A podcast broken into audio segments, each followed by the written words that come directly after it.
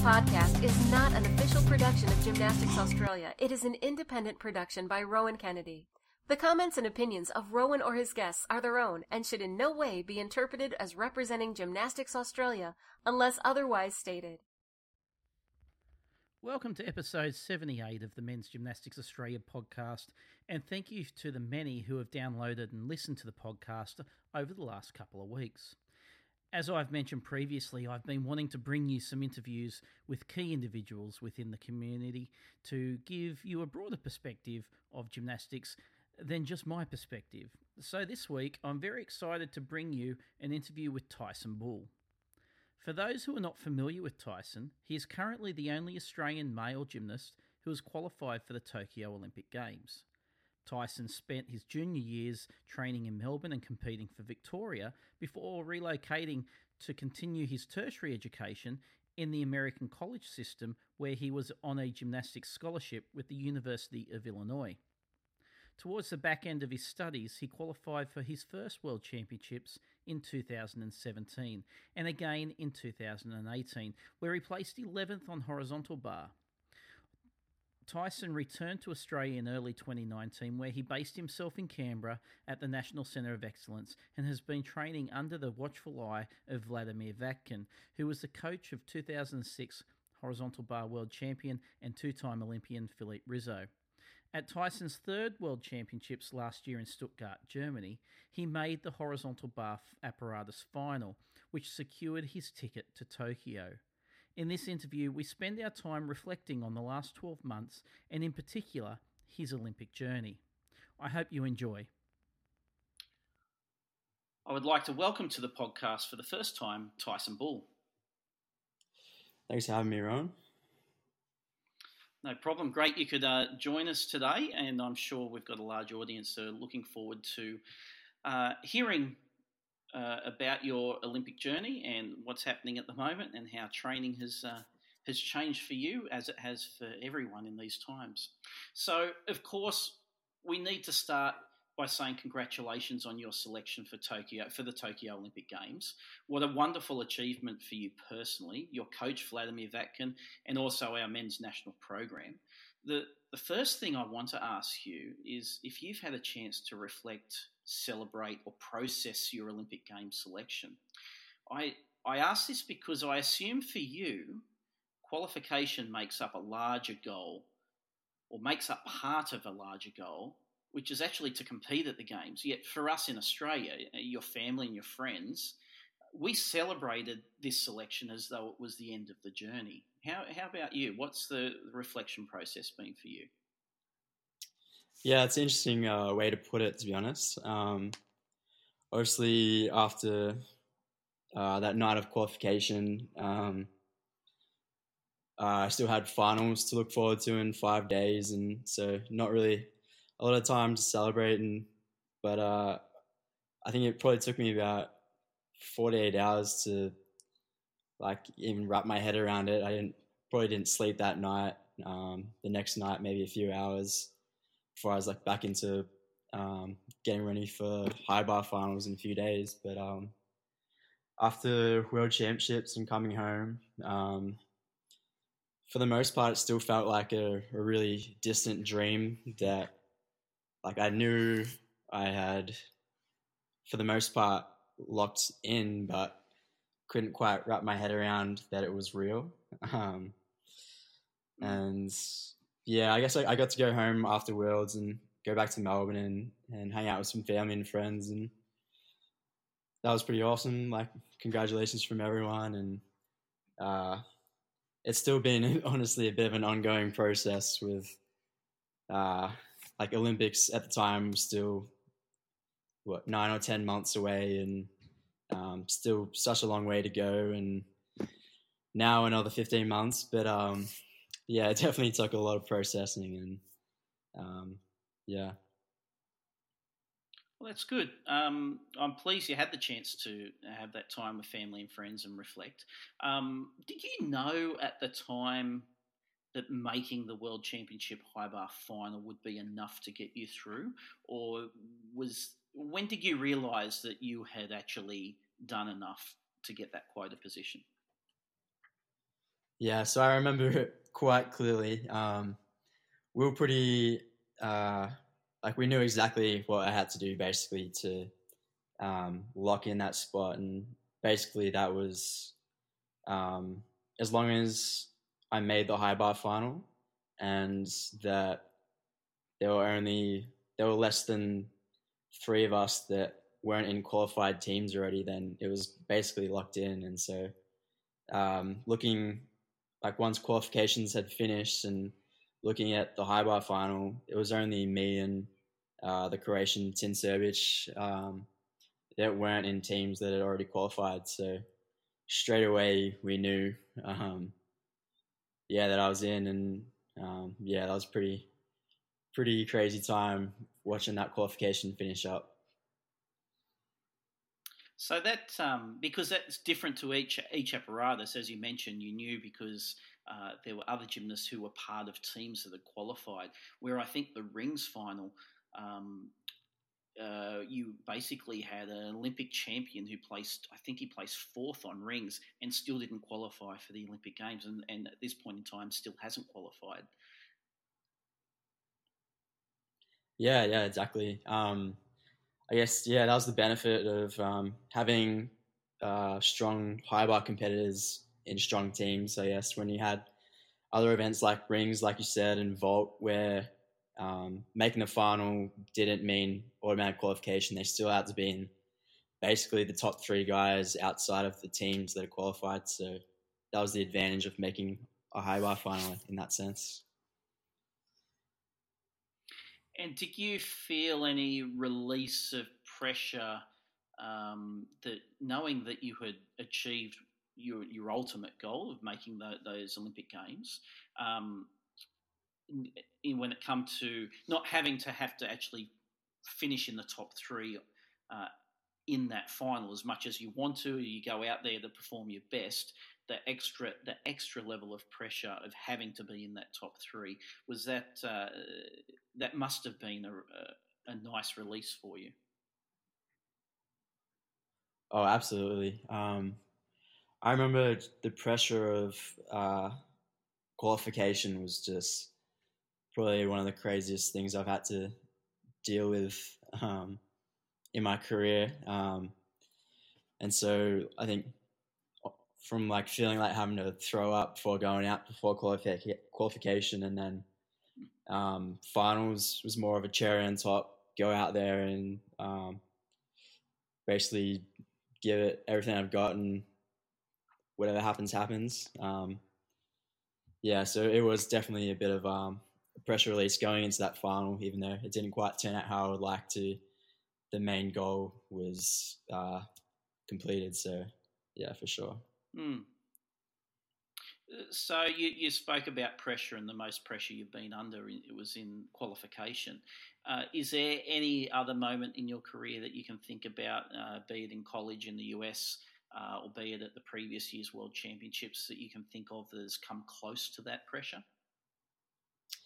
Um, I think almost I'd probably go back to my college days. Um, in the team competitions. Um,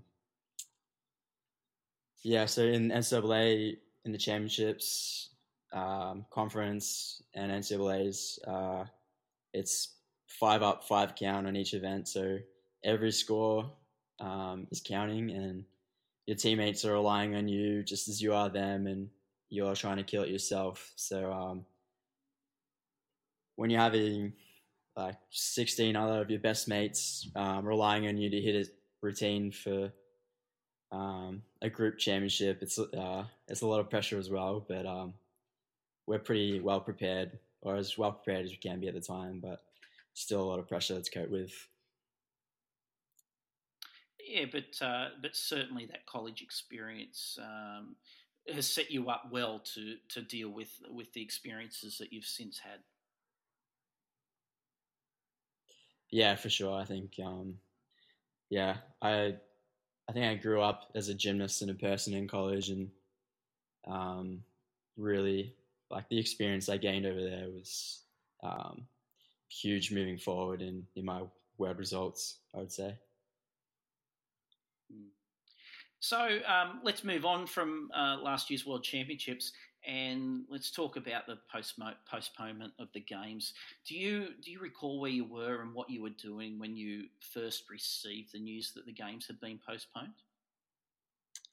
Yep. So um, me and the Australian team, or uh, Mitty Morgans and James Blackie we uh, just flown home from the cancelled Baku World Cup and um, just coming to terms with the seriousness of Corona at the time, basically. And we all kind of knew in our hearts that it was going to come to this, like even a week out from when the official word came through. But um, me and Mitty were quarantined. Um, we weren't allowed to go uh, back to our apartments, um, being that we both live with AIS athletes. So we are in quarantine for two weeks, and um, yeah, so we got word in while we were in quarantine, and yeah, just kind of, just kind of let that sink in for a few days, pretty much. Um, yeah.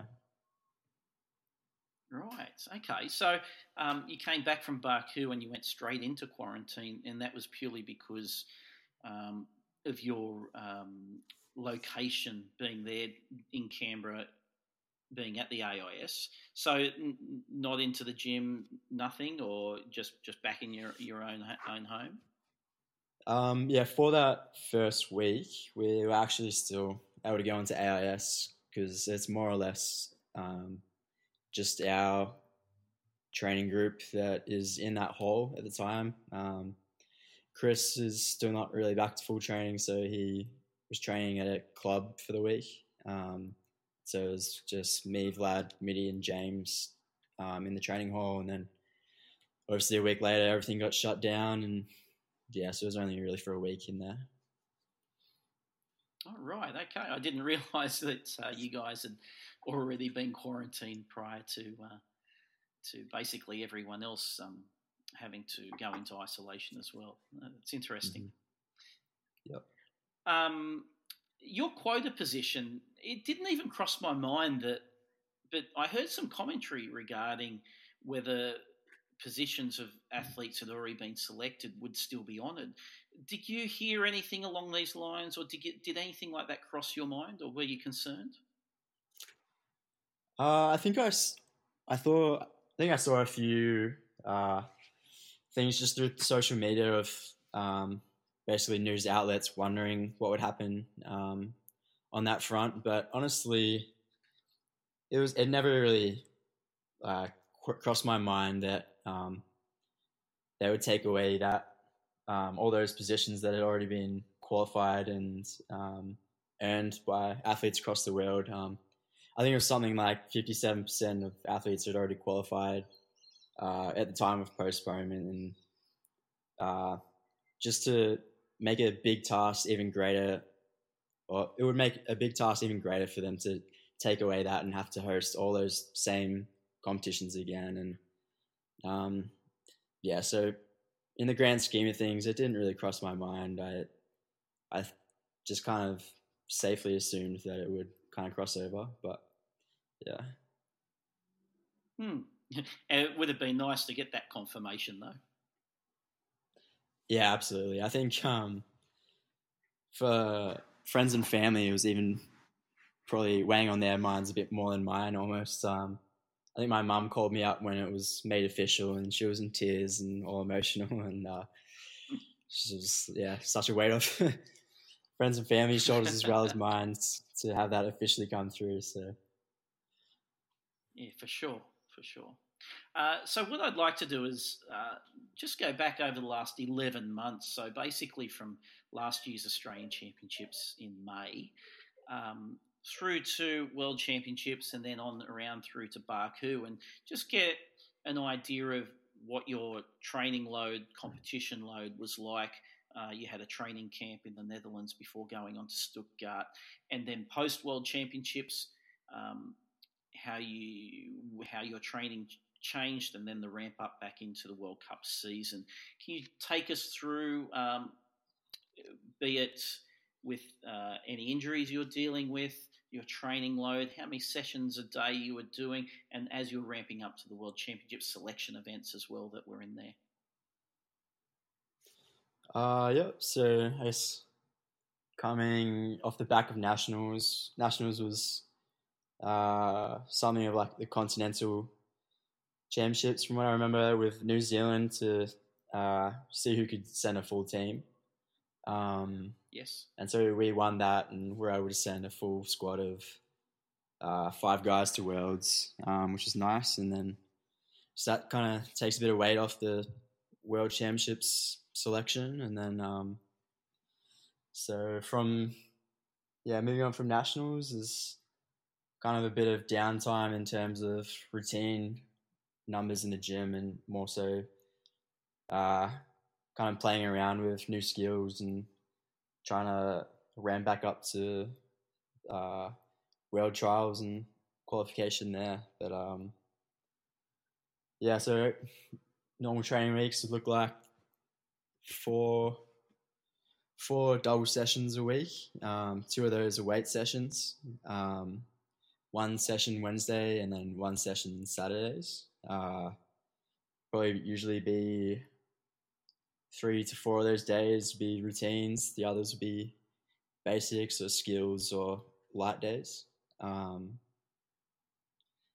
yeah, and then uh, so World Championships trials went well from I remember. I think I think I hit the first day um, reasonably well. Hit my um, upgraded routine that I was going to compete at Worlds, and then I think day two I might have missed on the connection, um, but did enough day one to earn my spot. Um, yeah, and then yeah, this year we're fortunate enough to fly out to the Netherlands for a training camp with the uh, the Dutch guys in um, Epke Zonderland's gym. So something of a huge idol of mine, and I think especially Mitty Morgan's, um, being one of the probably greatest of all time on high bar at this point, um, and still going strong. So that was awesome. Training his home gym. He's um, a, they had a. Sorry, he's a he's a super nice guy as well, isn't yeah. he? Absolutely, yeah. Um, we've come, yeah, we've got a pretty good relationship now. Like me and Mitty uh, constantly making finals with him, and so we get to hang out a bit. And yeah, super nice guy. Can't speak highly enough of his character. So.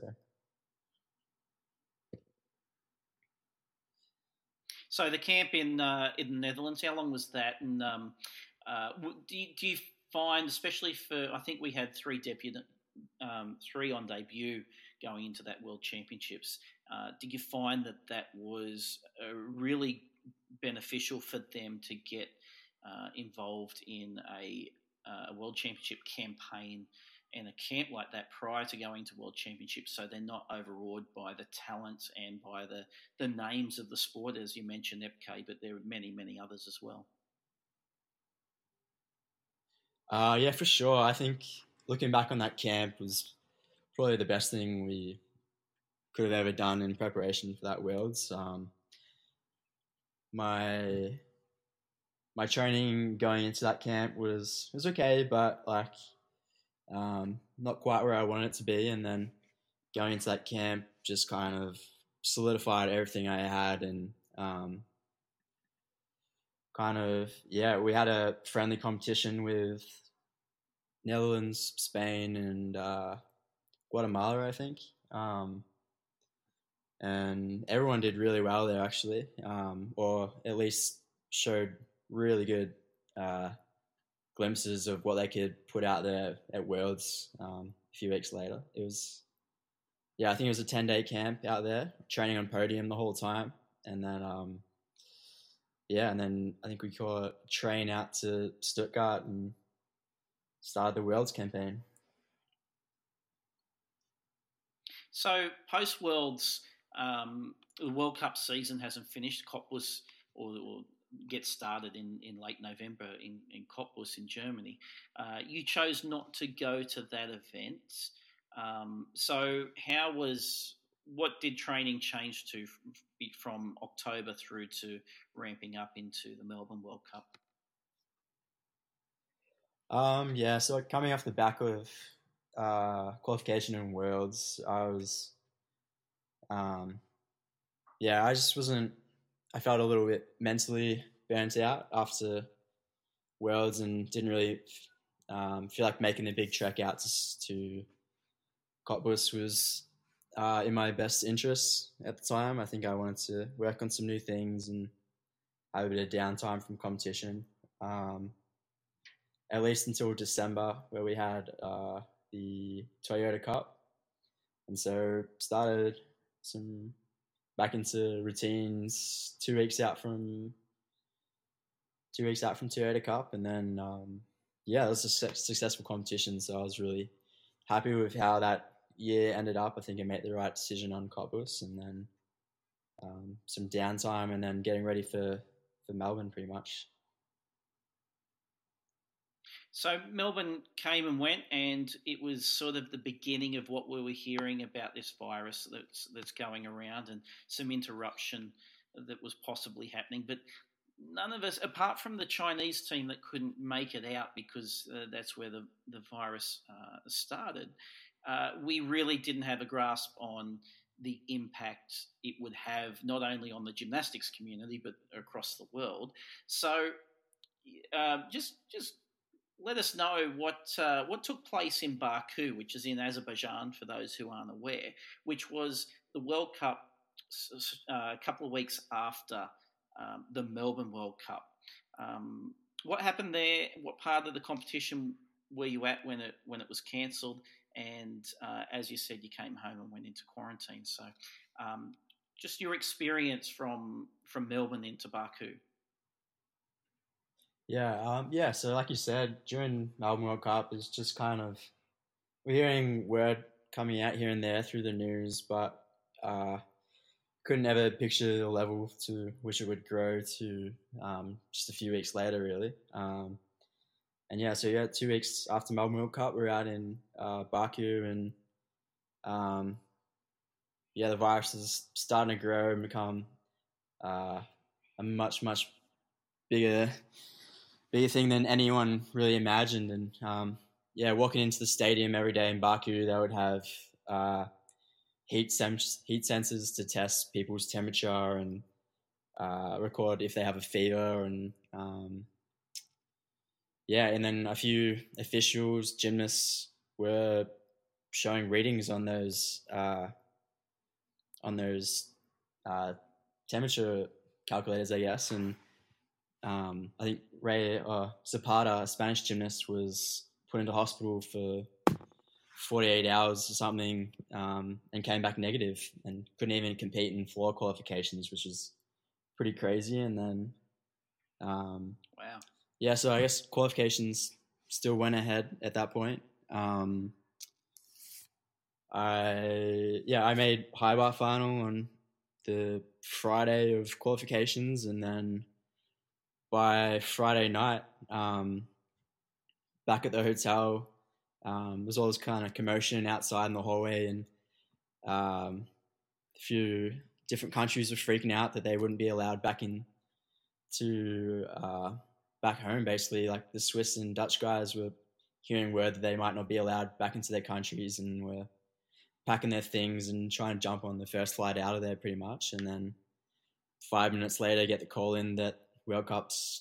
cancelled and um, the Azerbaijan government has shut it all down and for everyone to kind of find the first flight home. And so, yeah, we packed our things and, um, yeah, had our flights rearranged to, to try and get in before um, any cutoffs for, for international travel were put in. So it's a pretty crazy time. and then home and uh, straight into uh, self quarantine, more or less, which we've been in ever since, really.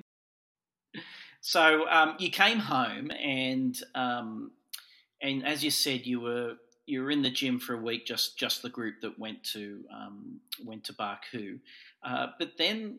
Uh, the AIS, uh, it's a government facility. Um, it decided to close its doors. So what notice were you given? Um, yeah, so how much um, time, and did you take any equipment home? What uh, what?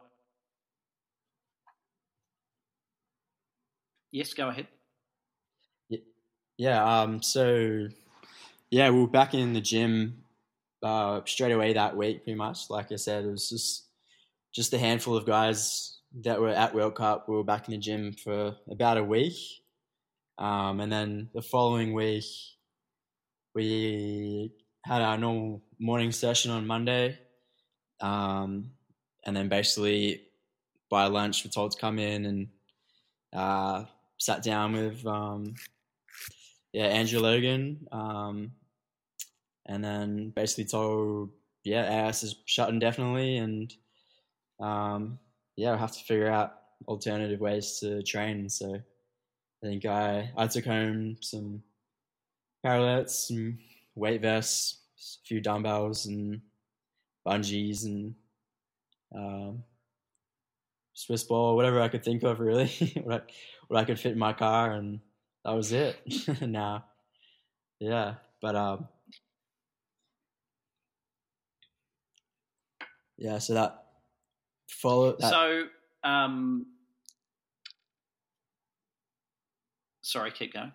Yeah, that uh, following week we were um, restrictions still weren't too tight in terms of going out of the house. Um, so we were, uh, our squad was kind of working out in those one of those outdoor um, kind of workout stations with kind of like chin up bars and some kind of metal P bars. But um, yeah, so we'd do some conditioning and whatever we could on that for that week, and then by the end of that week, that was banned as well. So it was uh, kind of back to square one, and everyone doing their own homework home workouts basically.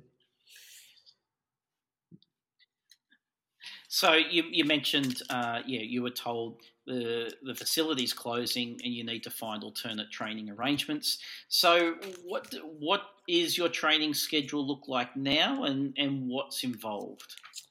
Um, yeah, so right now we're basically in coordination with like our our S and C coach, um, our physios, obviously Vlad every day, um, and yeah, basically I think it's a bit individual, uh, individualistic.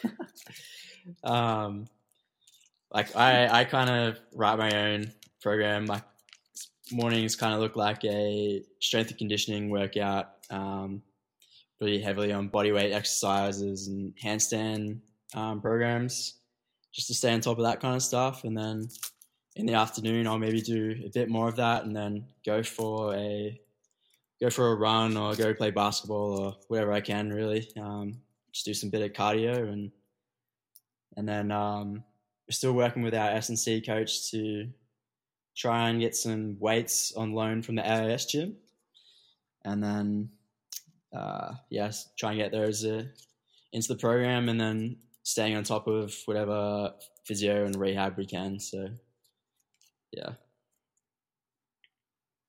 Okay, so it's starting to look like uh, what everyone else around the country is doing, really. Um, but uh, you you have a a specific outcome that you've qualified for, being the Olympic Games. Uh, so that must help with your motivation. Uh, but is there anything you're doing in particular for uh, for your main apparatus, being high bar, um, that you're doing to try and stay connected with that piece of apparatus? Yeah, so it's a pretty pretty um, tough one to replicate anywhere really, but um, just doing a lot of uh, chin ups and even just max length holds on um, some bars near my apartment.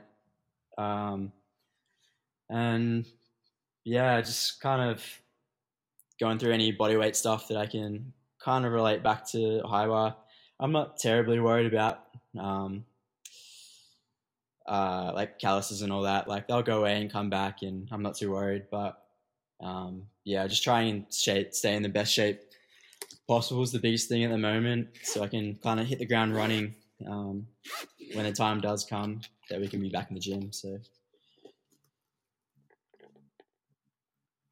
So that's an interesting one because one of the questions I was going to ask you was about um, keeping your hands in condition in regards to grip strength and calluses. And you mentioned you're not too worried about that; they come and go.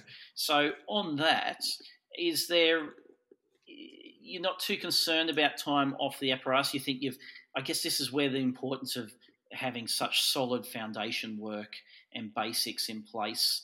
Um, you, you'd be able to pick that up and get back into the swing of things once everything gets back to uh, what we call normal. Yeah, pretty uh, pretty much. Like for me, it's it's basically like I can't stress about what I can't control right now, and um, obviously um, stressing about um, skills and high bar routines that I can't really train or do anything about is yeah just not of use. So I'm just trying to.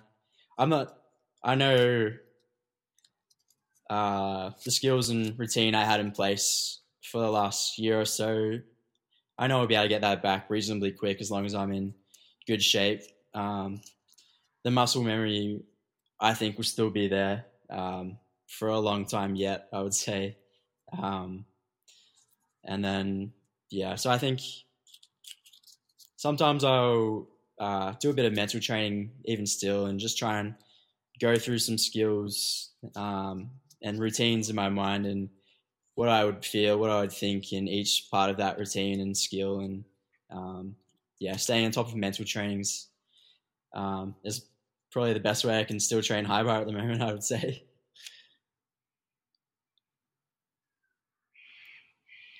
I, Tyson, that is gold. What you just said then is absolute gold uh, and music to my ears because there's a lot of people stressing at the moment, uh, and for for young adolescents and young young um, uh, young gymnasts out there who are aspiring to achieve what you you have come to achieve. Uh, and the first thing you mentioned was you're you're not going to stress over something that's not in your control. And this is this is coming from someone who has recently qualified from for the for the Tokyo Olympic Games, has had that that um, those games postponed. So there's another 12 months of waiting um, on top of what would have been the, the, the date.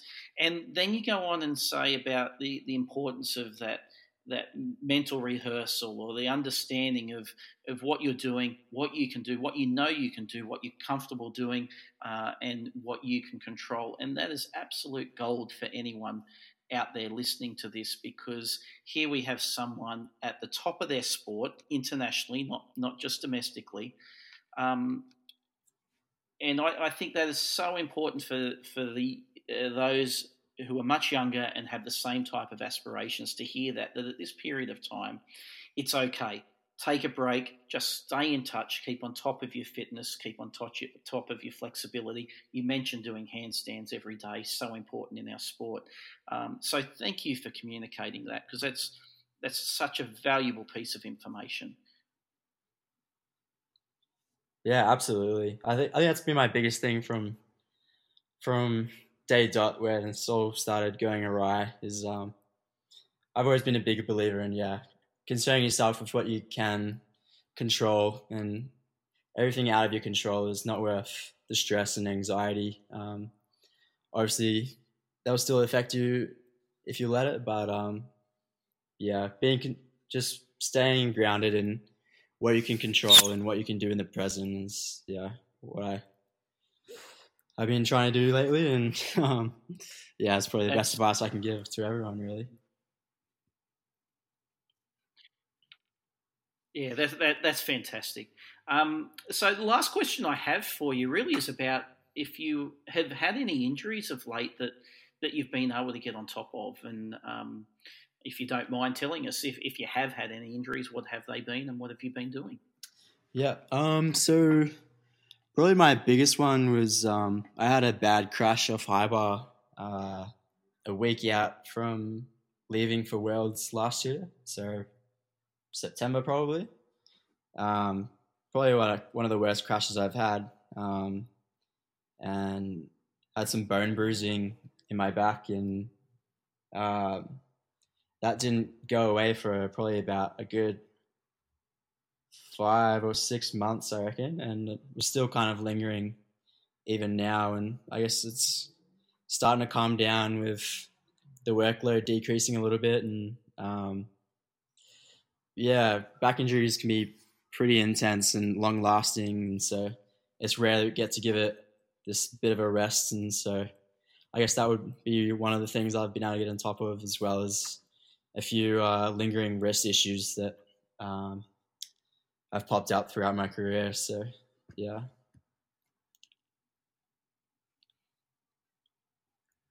So, in some ways, a, a blessing in disguise is that as much as you, you wouldn't want the delay or the postponement of the Olympic Games, uh, it's this has forced everyone to to take a break in some way, shape, or form, and that hasn't necessarily been a negative uh, outcome.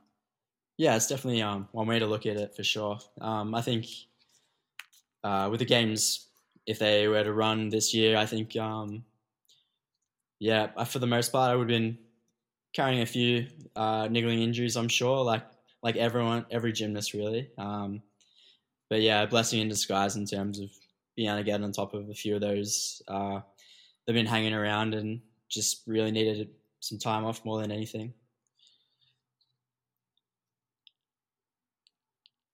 Tyson, you've been extremely generous with your time.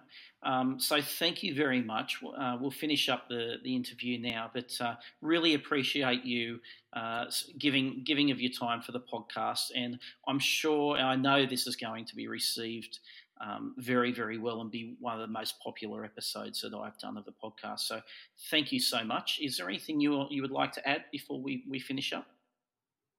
Um, yeah, I just want to say uh, huge thank you for having me on the podcast. Um, I think it's uh, a great uh, initiative you're doing here, being able to, especially nowadays where everyone everyone wants something to do and needs something to listen to, and um, yeah, if anything we can do to grow the gymnastics profile in Australia is is good. So um, yeah, love what you're doing. Uh, thanks for that. I, I would love to have you back on at some point in time. We'll see how long I keep going with this podcast. Um, but in the meantime, uh, all the best to you and your training mates uh, and to your coach uh, as we get through this period and then as you build into uh, another international season, hopefully sooner rather than later. Yeah, for sure. Yeah, thanks for having me, Ron. So, what did you think? Thank you to Tyson for being so generous with his time and open about the current state of his world within the landscape of gymnastics at the highest level. I would love to hear your feedback on this interview, so please reach out to me on Instagram at GA Mag Commission or the MGA Podcast Facebook page or the Mag Commission Facebook page. So until next week, goodbye.